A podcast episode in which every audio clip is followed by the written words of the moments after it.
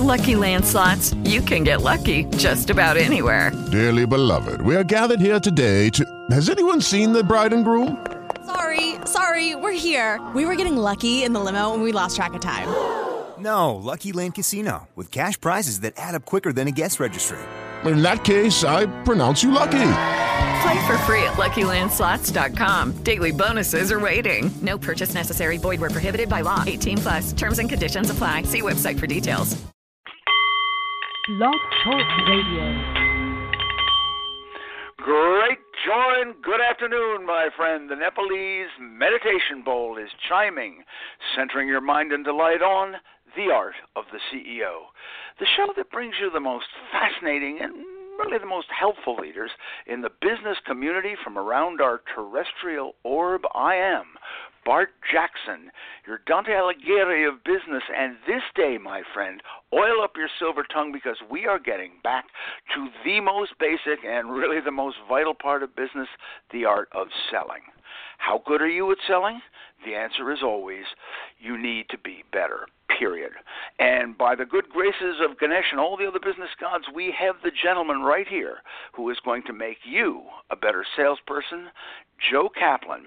Uh, as the top exec and designated sales marketing uh, person for uh, Post Foods, for Nabisco, for Western Union, CIT, Trust, and countless others, and uh, has helped build not just sales strategies, but brought together the teams and the right promotion and marketing setups. And if for the really sharp companies uh, who have seen Joe, then they have availed themselves and learned from his art of selling. He has founded uh,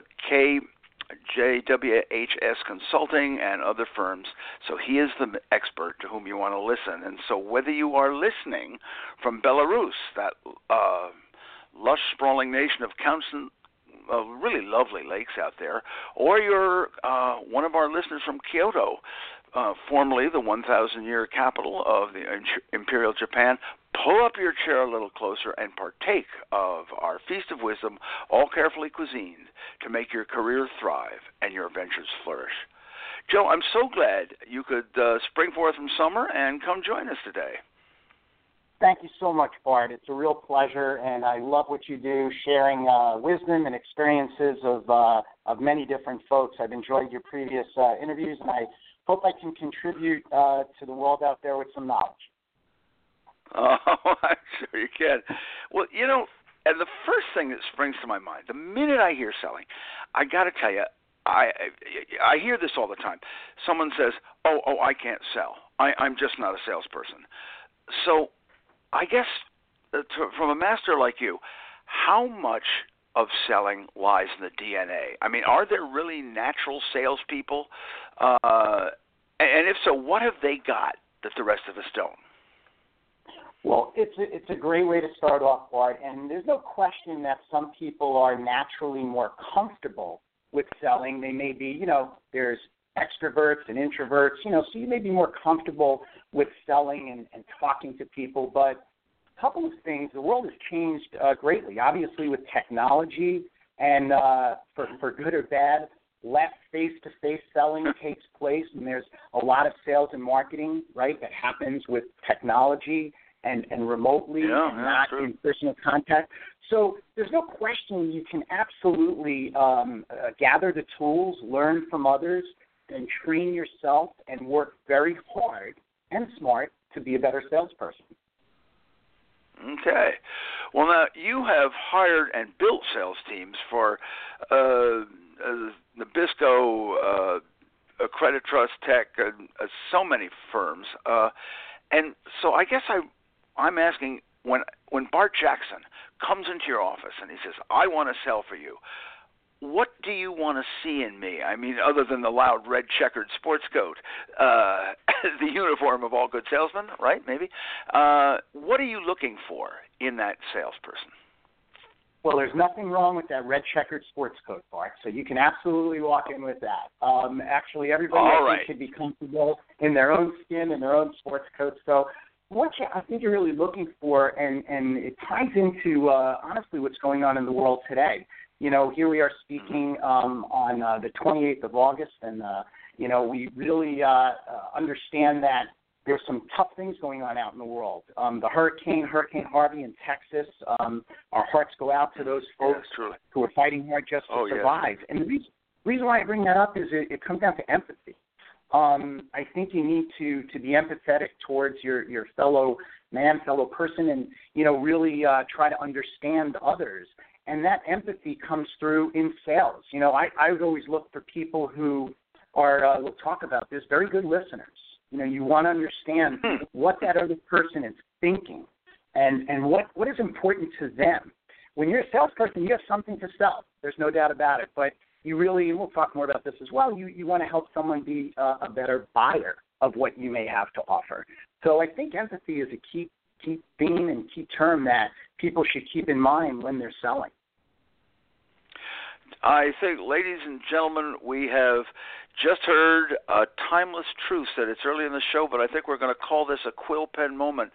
Joe has just given us an actual piece of business that uh, has always been and holds true today.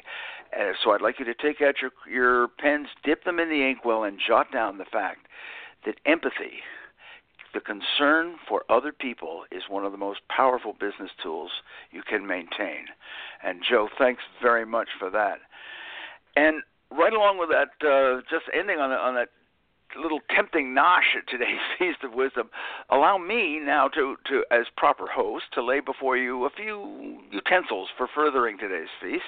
And the first utensil, as I always do, allow me to remind each of you hearing my voice that the good Lord has gifted you with the title and privileges of Chief Executive Officer of yourself. And since that's the most important position you're, you're really ever going to hold in your career, may I ask, will this be the day that you take a look at your own ambition and examine is that drive really working to your benefit, or are you just making your ambition a, a handle for others to steer you toward their own ends? The choice, my friend, is truly yours. And as a second utensil, uh, I can sense your craving to steep your lips into a little laughter and taste a scriptural recitation from the 102 Best Business Quips book. And normally I plow right through it, but this one I pre selected because I know Joe was coming on. And this is number 87.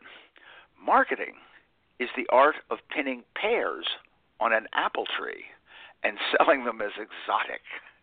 Am I right, Joe? Is that what marketing is? I, I love that quote, uh, Bart. There's no question that you need to learn how to put a spin on certain things. I will caution you, however, and everyone out Uh-huh. there, that make sure your spin is uh, transparent and honorable and respectful, and that you deliver at least the best tasting pear on that apple tree possible. Ah, well put, well put. As, as very well done. As as my own afterthought, I would say I, I agree with you because I would say where you position your product is of course important. How you position it among the competition is important. But if you really want to move it off the shelves, stop looking at your product and turn your eyes towards the customer's need. And if you smirked a bit over that quip, you may thank the folks at Jeannie Murphy PR, where uh, profitable ideas burble forth like a raging client satisfying fountain. And I really mean that. So that's JeannieMurphyPR.com. And if you'd like a bit more laughter, we have them literally by the books full. Just visit bartsbooks.com and pick up your copy of 102 Best Business Quips or 101 Best Business Quips. Very clever titles. Anyway, uh, as it's been said about those books, it's a shame they no longer ban books in Boston. And as a third utensil, uh, we sumptuously spoon to you the answer of last week's business quotation. And the the name. So, who is the name of the author who noted, "Your words surround you like a fog and make you hard to see." I love that. Uh, Let me say it again. Your words surround you like a fog and make you hard to see. They were spoken not by some overwhelmed customer in a hard sell, but they were spoken by Sir Edward Teach, whom we all know as Blackbeard the Pirate. You never know. So stick with us because later on in the show, Blurting Your Way, is coming another enriching quotation. And if you're among the learned souls who knows the author of that quote, simply scribble that sage's name down as you believe him or her to be and email it right off to info at bartsbooks.com. That's I-N-F-O at B-A-R-T-S-B-O-O-K-S dot com. And if you're correct, your knowledge will earn you a mind-enchanting gift, freshly disemboweled from the dungeons of Bart's Books bookstore. So, with our utensils in hand, let's continue with the wise insights of sales guru par excellence, Joe Kaplan. Now, Joe, you founded uh, consulting businesses for marketing and sales when you weren't collaborating as an exec and setting up other sales departments. And you even founded your own product and sold it. So, kind of uh, by way of showcasing Joe Kaplan in, in a proper light, I'm going to give mention two phrases, and if you could give the story behind each one of them. So here's one. This is this one was your own product, E Golf Score. What was that? Thank you so much, Bart. Yeah, that was a fascinating experience. If we can all take ourselves back, uh, almost wow, 18 years, um, 1999, 2000, uh, the internet was just kicking in, and mobile and wireless was at the very early stages. And long story short, we uh, had uh, my co-founder uh, Dan Moen, who was the chief technology officer, had a great idea of using a uh, the web along with a kiosk to record your golf scores. Well, I had been experimenting mm. with the very very early BlackBerry device, which uh, some people may remember. Oh my um, gosh, yeah. You know, BlackBerry device way back when, so it was a very innovative, uh, uh, early disruptive space. And I kind of um, drew out my flux capacitor. Remember from the movie uh, Back to the Future? I kind of drew it on a napkin. Oh, and it was, yeah. uh, dealing, it, it, it was with uh, wireless, uh, the web, and uh, the kiosk. And basically, we we had to really understand the market, and it was early on. And the first, you know, folks I went up to, there was a lot of rejection, tremendous amount of rejection because they didn't even understand what it was. And what I learned early on um, in that experience was it, it wasn't to get upset at the rejection. Once again, you had to listen, and they didn't know what they didn't know. So what we had to do Right. is showcase the product and the services and the solutions and the benefits um, at a low cost, oftentimes for free, so they would get some experience with that product. And once they did and they appreciated it, we were able to charge the money we were trying to earn for that product over time. And so the early days of eGolf Score was really uh, a, a great experience in listening to the customer, listening to the market. Um, you know, not everyone can be like Steve Jobs, right? Steve Jobs would go out there and say, the customer really doesn't know what they want. I'm going to tell them. Sometimes you can get away with that, but oftentimes many of us truly have to keep our ears open and, and our hearts and minds open and listen to the customers and what the market is telling them. So that was a great experience. You know, it doesn't uh, seem to work in politics either. I've noticed. You can't tell the people what they what they want. It, uh, sometimes you have to listen to the public, right? That's exactly right. And um, I guess for this show, we'll keep our, our politics to the side, right, Bart? We don't want to get into too much trouble. Oh, absolutely. But I, I tell you, you've you've hit on something even more sensitive than than uh, politics. You have golf, and golf is I know I know what I understand about golf is that you is that that's a game where you shoot six and write down five, and I don't know why you would want to, I would want my golf score on anyone's website, but there you have it. Uh, so moving on, let, let's let's move on to one other that uh, that you did. This is more of a standard but very creative promotional. Uh, Hoop Dreams. Who was it for? How did it work? And what made it successful? Yeah, this was a, just a su- super experience as well. I worked with uh, Western Union as a as a product manager and worked with the uh, sales teams. And I took a different approach as as a marketing person. I flew out to all of the sales offices and I got to know all of the salespeople out on the front line. And you know, sales and marketing sometimes has you know obviously uh, some some conflicts and uh, don't see eye to eye and everything. But I really told them flat out, I, I work for you. And it was a different approach. And what led to this program was I kept my eyes and ears open for innovative things that could break through the clutter in the marketplace, but that the salespeople would really get behind and leverage for their markets. And Hoop Dreams was just Mhm. a really uh, neat program. For those who may not know, it was a six-year documentary that these filmmakers uh, followed uh, two young men in the Cabrini Green projects in Chicago, uh, and on their quest Uh-huh. to, to get into the NBA. And at Mhm, first, mhm. you'd say, what does that have to do with Western Union? But what I did is I, I took a step back and I thought about target audiences. And for Western Union, there was a lot of uh, communities and the demographics in big cities that we were going after, and the same audience that this film was going after. So we put together a Hoop Dreams essay contest that uh, joined some other companies, and and the young kids would get a chance to write in what was their dream. And what was neat about the program is it involved everyone: sales, marketing, operations, and it was just a great experience for me. Once again, on the selling side, it wasn't just about selling Western Union financial services. It was about understanding how target audiences that may use our services, what other things are they interested in? And by doing this program, we were able to take probably a few hundred thousand dollars and make it work uh, to the tune of about 10 or 20 million from a media standpoint as we promoted this program throughout the United States. That's my kind of numbers. I got to tell you. I think what I liked to you said two things in there that I really really like to hear. Number one was you set the essays out. You got an an interaction going between client and client's family, and uh, the the company that is, but with the essays. And the other thing you did was you said right there, my intent was to make that um, it was a marketing move that could work to leverage sales. Sometimes in companies, a wall drops down between marketing and sales, and in this, you really broke that, and that was great. So, if you have just joined us, you're listening to The Art of the CEO, which every Tuesday at 2 p.m. Eastern Time streams magically through the profoundly misperceived realms of cyberspace, where you may listen uh, to all our episodes and download them by visiting theartoftheceo.com. We are on many stations, but the easiest way to find them all is just visit theartoftheceo.com. Now, Joe, I, I know it's an old uh, Kaplan maxim, and I, you you referred to it earlier, but uh, I, I just like the idea is that, that you said you can survive by selling to customers, but if you want to flourish, you have to help people buy. What's the difference between selling and helping people buy? What's that? Yeah, it's such a critical difference because everybody's excited about what they have to offer and they just start talking about, you know, here's what I have to sell you, here are the features, here are the benefits. And they're not really, once again, listening carefully to what the buyer might be looking for and, and how to help Mhm. people buy as opposed to selling. I think a company like Amazon is obviously at the top of their game with that.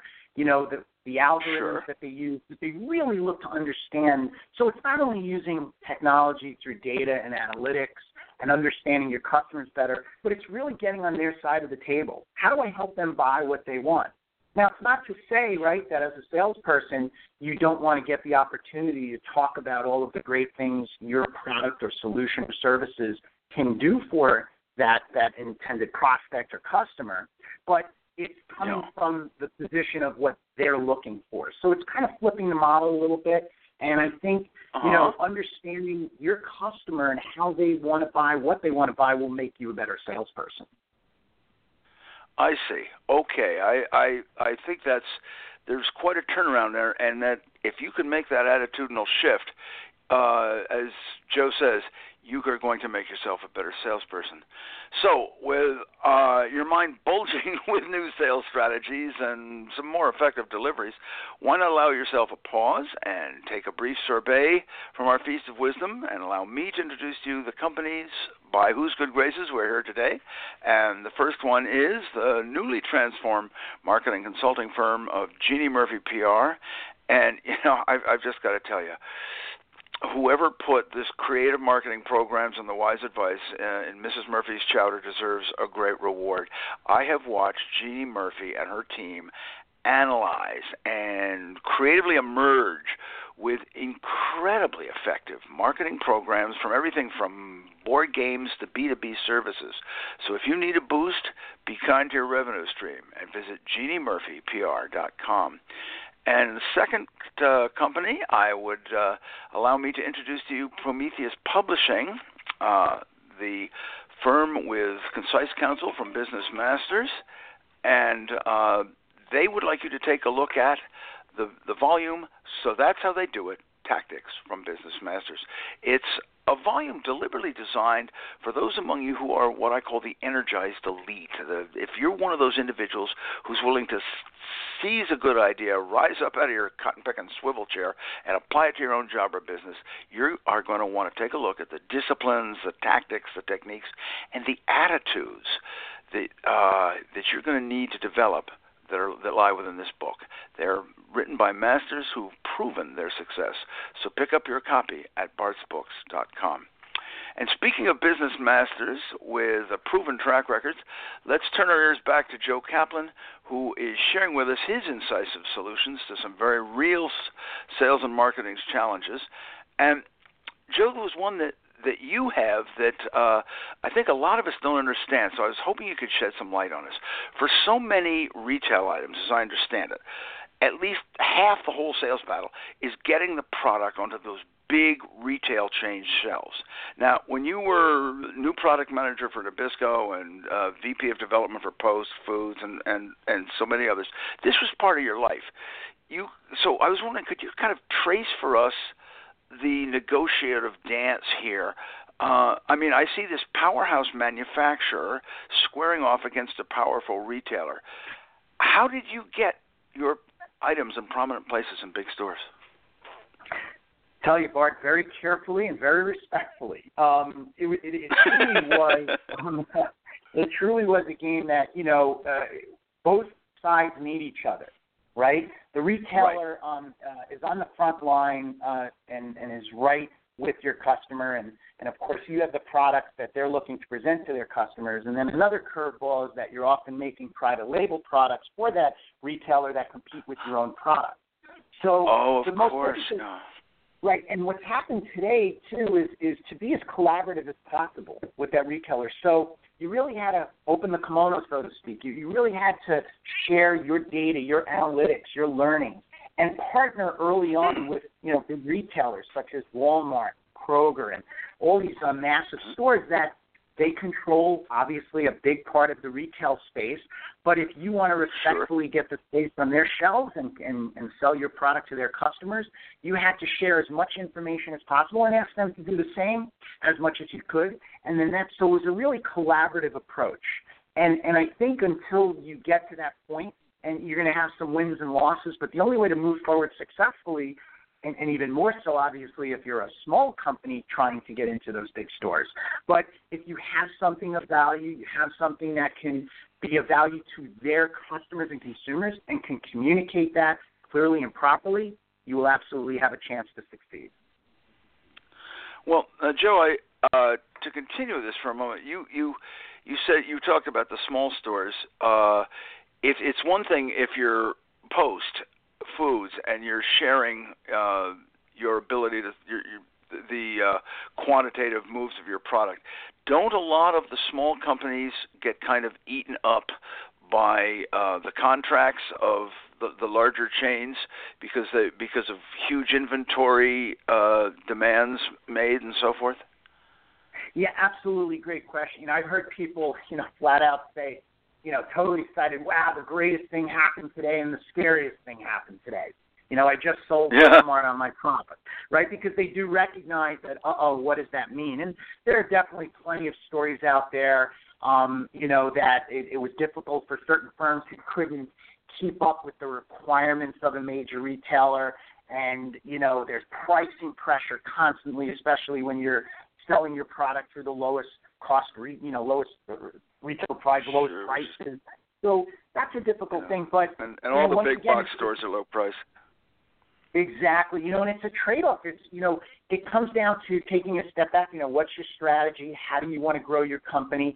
And there's no question you can, from a sales perspective, you can grow too quickly or in too fragmented a way.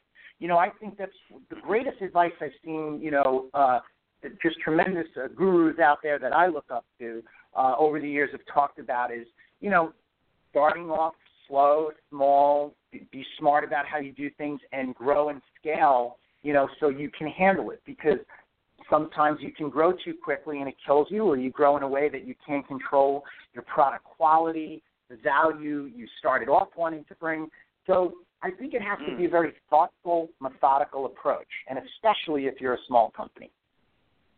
Right. Oh, I'm glad. I'm glad you put that in. And there are times when you you you can't always just grab at every deal and and go for it. Now, I've heard uh, you, Joe. You talk about when it comes to selling. You talk about relentless passion, that sort of uh, unique uh, sales ability to smile and keep on selling past the second, the fourth, the tenth rejection, and that's all part of it. And it, it's it, that sounds very motivational, but there has to be a time when when you you look at those rejections and say, wait a minute, this, this isn't right. This I don't want this deal. This is I don't want this product. Uh, when do you know when to back off? I mean, how many, uh, like the Bible, who says seventy times seven, I shall forgive thee. Uh, how do you know how far to go, and before the the rejections start giving you signals? I tell you, Bart, it is one of the most difficult things that I know everyone faces all the time. And there are some folks out there that, you know, there are three words I used to repeat around the uh, dinner table for my uh, three boys: never Uh-huh. give up. And if you throw Kaplan's in there, it was Kaplan's never give up. And uh, there's a All little right. asterisk. Right? There's an asterisk here because I, I am very relentless myself, and I do like to follow through and everything, and I mentor and coach a lot of people, and you know, I try to tell them to do the same. They have to be very passionate and committed. And relentless passion says, you know, when you try nine times and it doesn't work, you try the tenth, you try the eleventh. But for many things, there is that time where you have to be smart and say, when when do you move on? It is a personal choice for everyone, and each situation is different. But but I would say that you know some of the things is if you have enough, you shouldn't just go after three opportunities or three things a hundred times. So I think the secret is you've got to you've got to go deep, you've got to keep trying, but you've also got to go wide as well. You have to have enough in the hopper so if you try the 10 or 20 or 30, you're not discouraged when you get all those rejections. There's new opportunities around the corner, there's new people to talk to. That's the part of never giving up I think is important. So don't ever give up on your master goal and what you're trying to achieve. Don't ever give up on that. But with certain specific situations, yes, sometimes um, you know it's fourth down and, and you have to punt. You can't go for it. Okay. Joe, I wanted to get a whole lot of these in, but we're quickly running out of time. I was wondering, I, I've gathered a whole series of uh, actual difficult self situations, and uh, these from entrepreneurial people. And so I just want to give one challenge to you to, to get your answer on it. Uh, this is a uh, and see how you uh, what this company should do. They've got a kitchen product that has swept the shelves right here in the New York, New Jersey area. Now they want to expand outside their region, and they had their eye on a spot in Tennessee. And they know it's a whole different culture uh, from the home base. What are some of the regional adjustments that they're going to have to make, and how do I look at this out of region selling strategy? Yeah, you just hit on it uh, very well there, Bart. Where you know just because you're successful in one particular area region from a geography standpoint doesn't mean you will in the other one. I think it's a combination of two things. One, it's doing some of that initial research in that area. Do- does the product immediately translate to the folks who are going to be buying in that particular geography? It's very possible it does, but you, don't you can't you really have to talk to potential buyers and customers and consumers and then make the tweaks necessary. It could be you know a, a different product offer. It could be you know slightly different pricing or packaging or how you present your product or solution this particular kitchen product but it is really understanding your target audience and your customer and i think you can do that from a marketing standpoint once again as a, as a from a selling standpoint it's understanding all the different tools you have in your toolbox and how to present that in the best way to that particular target audience. It's knowing as much about them as possible to be successful. Okay. All right. Now, if I am an entrepreneur with a new product and um, like uh, like we've just given you, uh, how might I uh, and, or I need a sales team, let's say. How might I get in touch with Joe Kaplan to to get some good advice and uh, little wisdom. Uh, thank you so much, and I always look forward to meeting new people and helping out. There's two ways you can reach me very easily. One is my email address, which is Joe Kaplan, J O E K A P, as in Peter, L A N as in Nancy, Joe Kaplan, 2058 at gmail.com. And my mobile number, 908 553 5091. Okay, I thank you very much for for coming on, Joe. This has just been a, a so enlightening for me, and I'm sure for for uh, each individual out there. And um, I hope you I hope it's been fun for you too. It's been terrific, Boyd. Thank you so much, and and I really once again love the way you share wisdom and knowledge with your audience. And uh, hopefully, I added some value today for for you and uh, and that audience. Thank you so much again. Thank you, and you did indeed. And as we round out today's feast, I am Bart Jackson, your curator of business wisdom, leaving you with today's quotations. Um, who said, when facing a salvo uh, from a stranger, he said, "I am fiercely willing to put. Uh, I am. I'm sorry. I am fiercely loyal to people who are willing to put their money where my mouth is. and as a hint, uh, the author of that le- was that legendary radio news commentator who gave us his wry wit along with the rest of the story. And remember, if you know the author of that quote, just jot that author's name down as you believe him or her to be. Send it right off to info at bartsbooks.com to win an absolutely life changing, career igniting gift from the dungeons of Bart's Books Bookstore.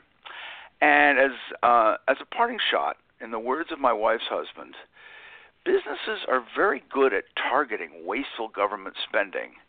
They just find that government agency who is making their firm comply with the law or regulation, and all of a sudden that becomes the wasteful agency that should be done away with, for the public good, of course. and to you, uh, gleefully sharing our, our Feast of Wisdom. I hope you've enjoyed the Art of the CEO show as much as Joe and I have enjoyed bringing it to you. And remember that you may download this on all our shows by visiting theartoftheceo.com. And finally, to you who have honored us with your time this day, may I say, as always, it has been a privilege. I thank you.